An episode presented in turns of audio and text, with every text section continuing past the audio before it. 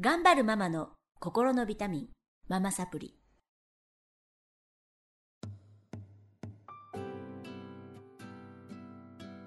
皆さんこんにちは。ママサプリの時間がやってきました。この番組は上海から世界へ、聞くだけでママが笑顔になる心のサプリ、ママサプリをお届けしていきたいと思います。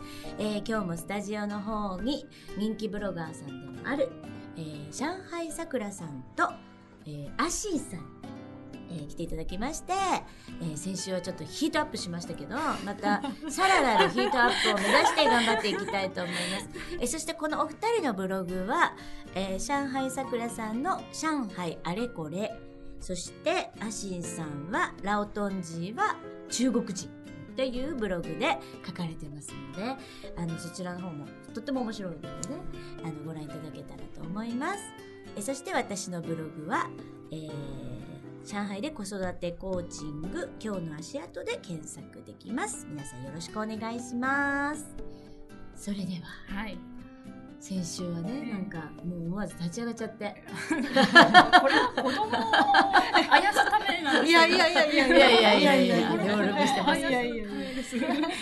ねえ、もうなんかすごいね、やっぱりね、国際結婚って私はすごく憧れるんですよね。あ、そうですか。すごい憧れます。やっぱり日本人同士だし、今となったら外人と結婚したらよかったと思うね、だって2つの文化を知れるとか、まあ、でもそういう意味ではね、2つの国の友達ができるなんてすごい素敵だなと思うのね、だけどまあ皆さんにお伺いしてたらいろんな不満があるわけですよね。苦労もありましたね、はい、もちろんね、でね、先週はそれで盛り上がって、まだまだ苦労は話せると思うんですけど、逆に良かったとこ、ありますか？はい、はい、まあ、とにかく孫を可愛がってくれるところですね。ああ、姑さんの話か。そうですねでも社会全体でもね、子供に優しいよね。とにかくね、中国はね、バス乗っても地下鉄乗ってもさっとね、子連れだったり、あとお父さんお母さん連れてね、まあ、バス乗ったり地下鉄乗ったりするので、やっぱり譲ってくれるよね。譲ってくれるよね。なんかやっぱり老人に対して席を譲ることが、日本っ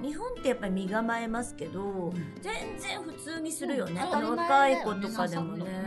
あれなんだろうね、学校で儒教とかさ、儒教なんか教えないかな、道徳みたいなのあるの？道徳はないよね。身についてる、おじいちゃんおばあちゃんと住んでるからか。そうそう、なんかやっぱり小さい頃からそういう環境にいるから、なんか譲ることが当たり前なんだよね、普通なんだよね、なんかね。いやだからね、私もこの間バスに乗った時におばさんが乗ってきたんです。おばあさんでもないんだよ、おばさんね。で、若い子がヘッドホンで音楽聴いてたの、今風の若い子が。で、そのおばあさんがよろめいたらグッて手を掴んで戻して助けてあげたのね。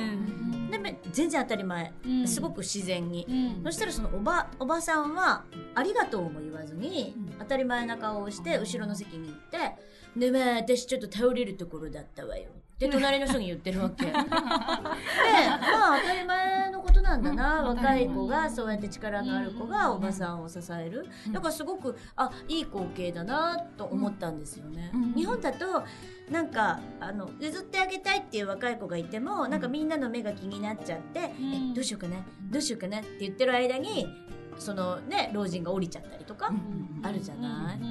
なんか自然にこうできないっていうかね、そういう社会的な、なんとなくありますけどね、すごい中国いいなと思って。そうですね、そういうところはね、社会全体が子供を見てくれてる感じですね。まあちょっと外に出るとなんかいろいろ言われるけどね、足が冷たいんじゃないかとか、まずエレベーターで言われますからね。あ、そうだよね、裸足でいる。でもね、それ大阪みたい。大阪のおばちゃんも言うよ。あ、そうなんだ。なんかそんな寒い格好させてとか、なんかちょっと似てるかも。似てるね、似てるね。喋りかけてくるの。でもよくね言われるよね、似てるところがあるので。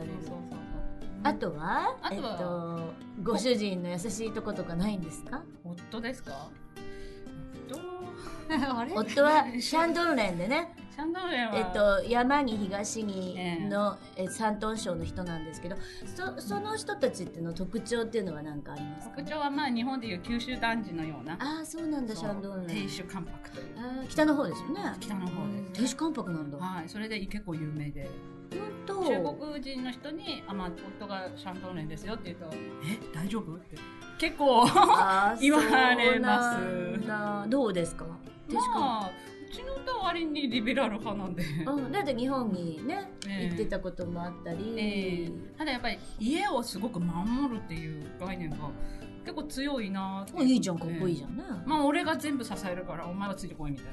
いいじゃん。こんな感じですね。いいじゃん、九州男児サンドいいですかね。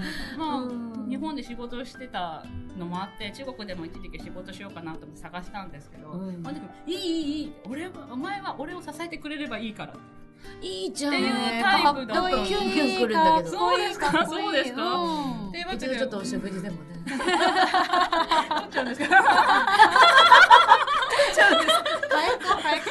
いらないよって感じですよね。みんなでね。いやでも素敵な方ですよ。私はお会いしたことありますけど。それで。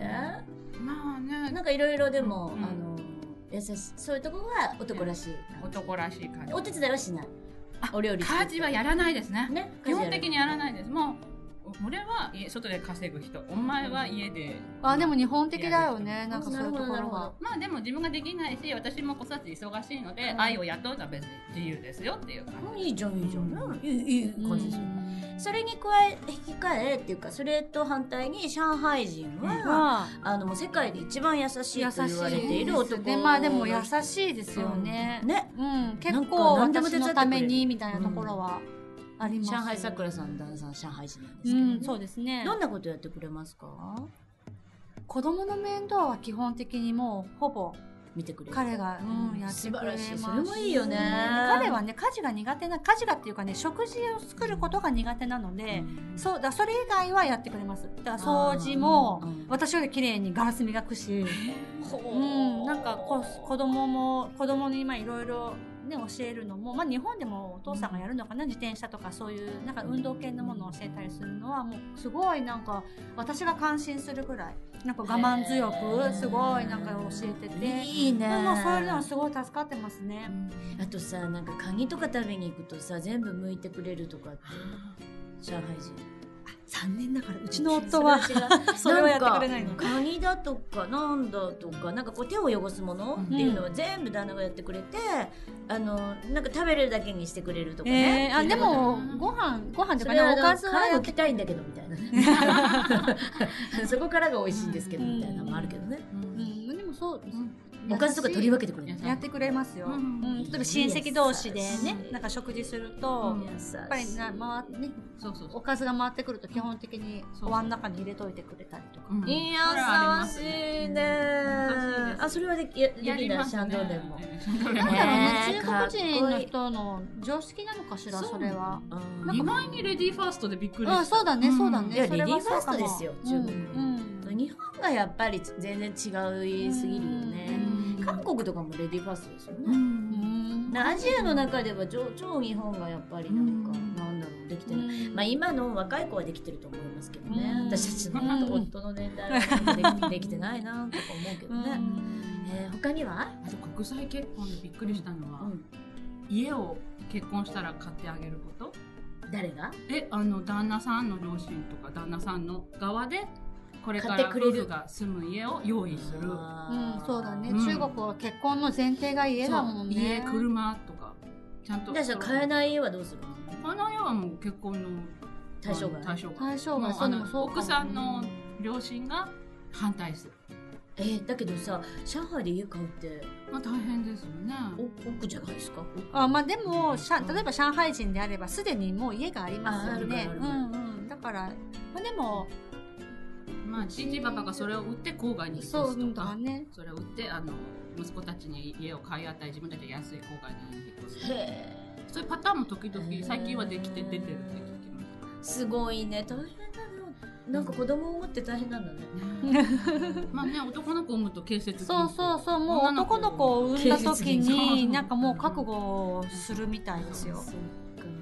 2つ住宅ローンかかる。でもその自分たちの分は自分でもう持ってるのか。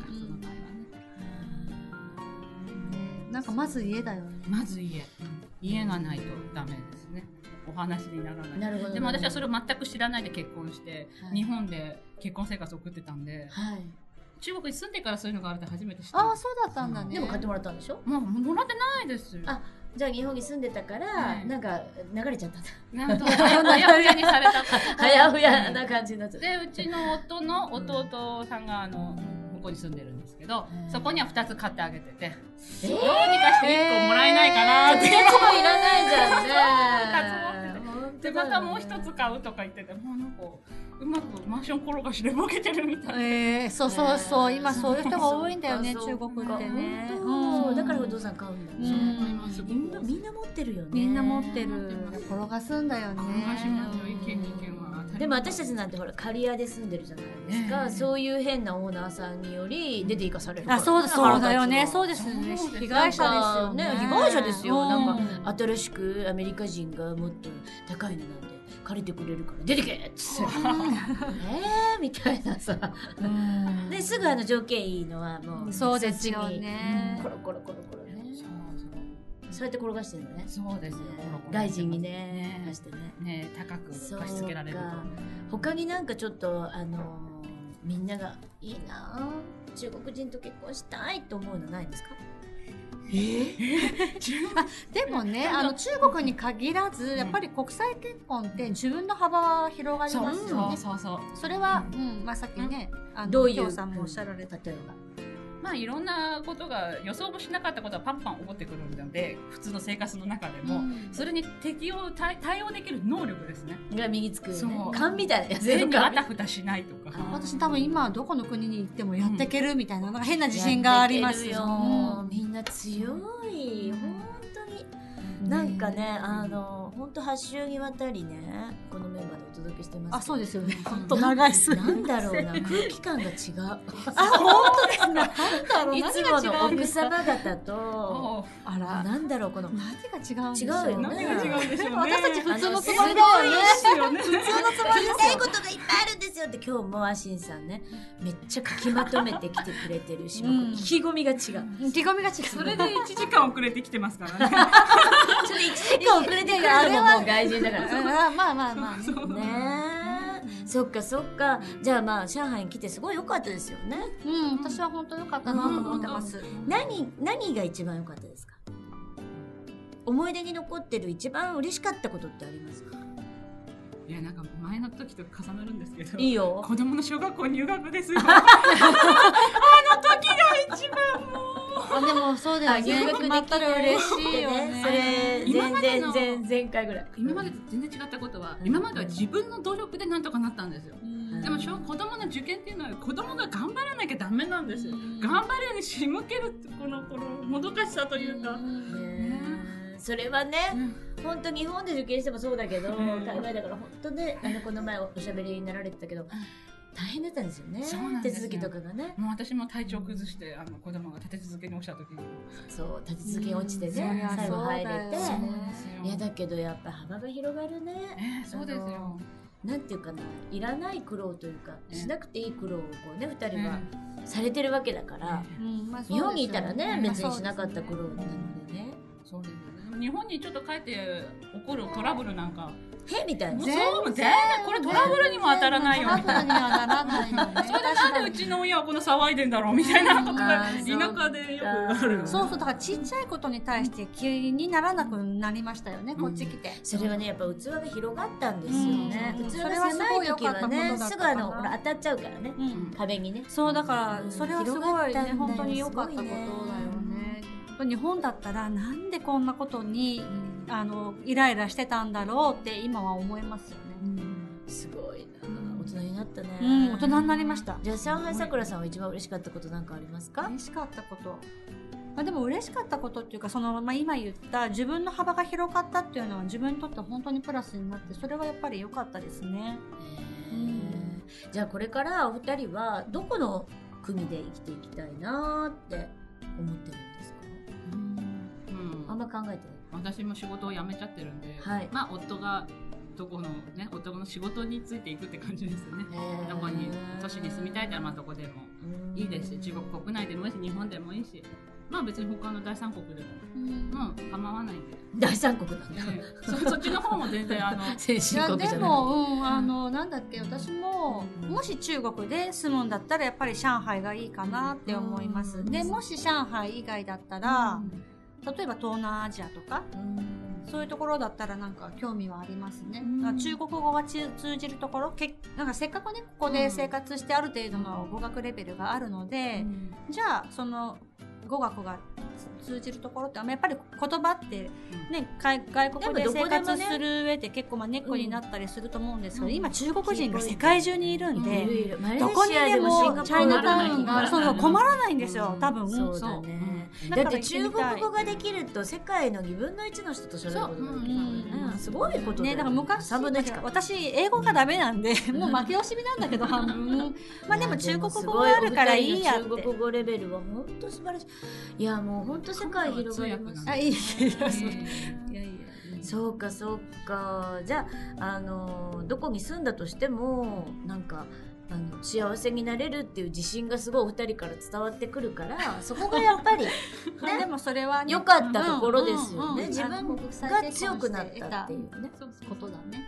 なるほどなるほど。じゃあまあね、このラジオ聞いてらっしゃる方もいつもはね子供のお悩み相談なんですけど、やっぱり女性として生きる上で日本だけに住んでる方とかね、まあ、駐在の奥さんで日本人コミュニティでやってる方とか、何らかのなんか元気をもらってくれたら嬉しいかなと、そうですね、思います。じゃあ最後にリスナーの方々になんか一言ずつメッセージを長きにわたってご登場いただきます。そうですよね。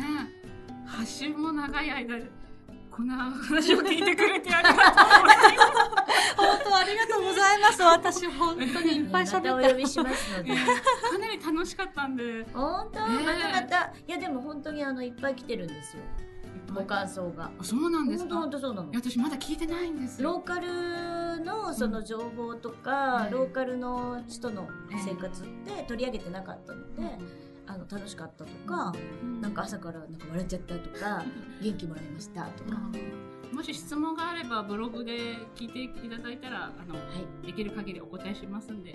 はい、ありがとうございます。上海さくらさん。はい、私も本当に長きにわたり聞いていただいてありがとうございました。でもどうだろう、リスナーさんだと駐在の奥様のリスナーさんが一番多いんですかね。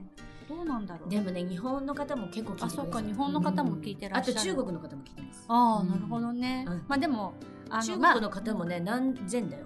そんなに聞いていただいてるんだ、嬉しいな。毎回だから1話が何千リスナー、何百かな。聞いてもらってるので、すごいね、すごいありがたいですね。ありがたいですね。まあでもどこの国の女性に限らず、なんか女性ってやっぱりいろんな変化を受け入れなきゃいけないところがありますよね。そういう中で、まあ私たちがお話ししたことが誰かの元気になってくれてたら、すごく嬉しいなと思いますね。なんか意義のあることを成し遂げていただきましたけれども、8週にわたり、はい、どうもありがとうございました。ありがとうございました。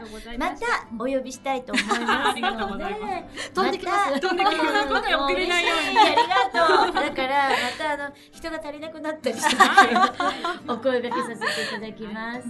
じゃあ名残惜しいですけれども、はい。